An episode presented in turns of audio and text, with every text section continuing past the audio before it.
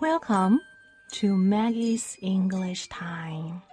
Now, this is where the magic begins. Hi, good morning, guys. This is Maggie.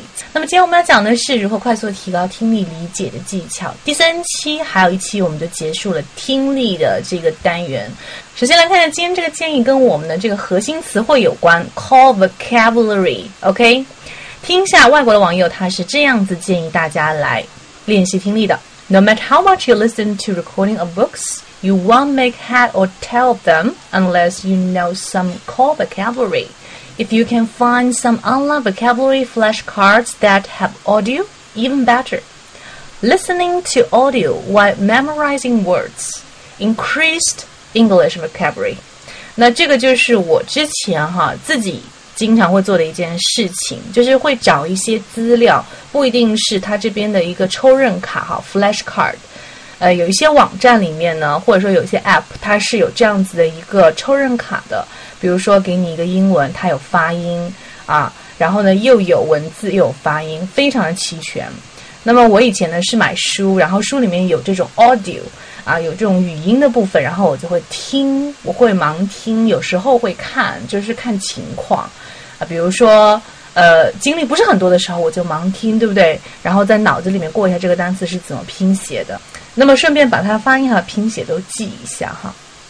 那么，首先在讲今天语言点之前呢，给大家推荐一下，呃，我在网上有在用的哈，一个非常有用的记忆单词的软件 Quizlet，可以用 flashcard，包括很多的一些测试来检测一下自己对于新单词的掌握的情况。那么网址在我的公众号里面。那么要注意一下，这个 Quizlet 它要注册的话呢，是用谷歌账号或者是用。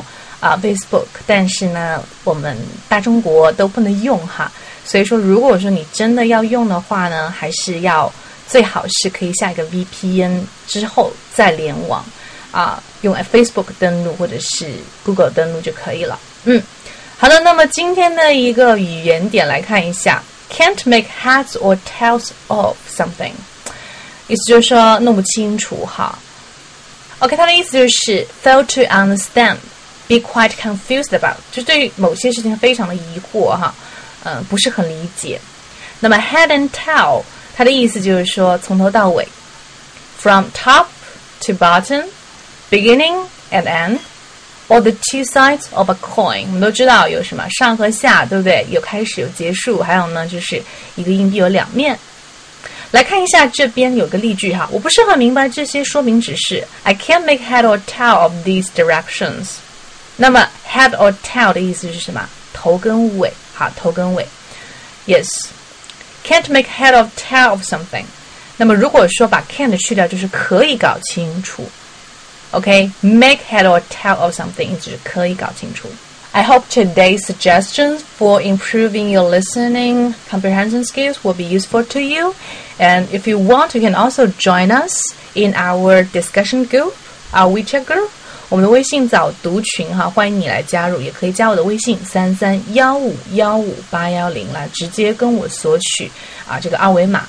那么另外，如果说你真的想要更深入的学习英文的话呢，可以来参加我们的一个啊六天极限挑战，有我们的发音课、音标课、生活英语，还有这个旅游场景，一共是六天的时间，希望可以帮助到你。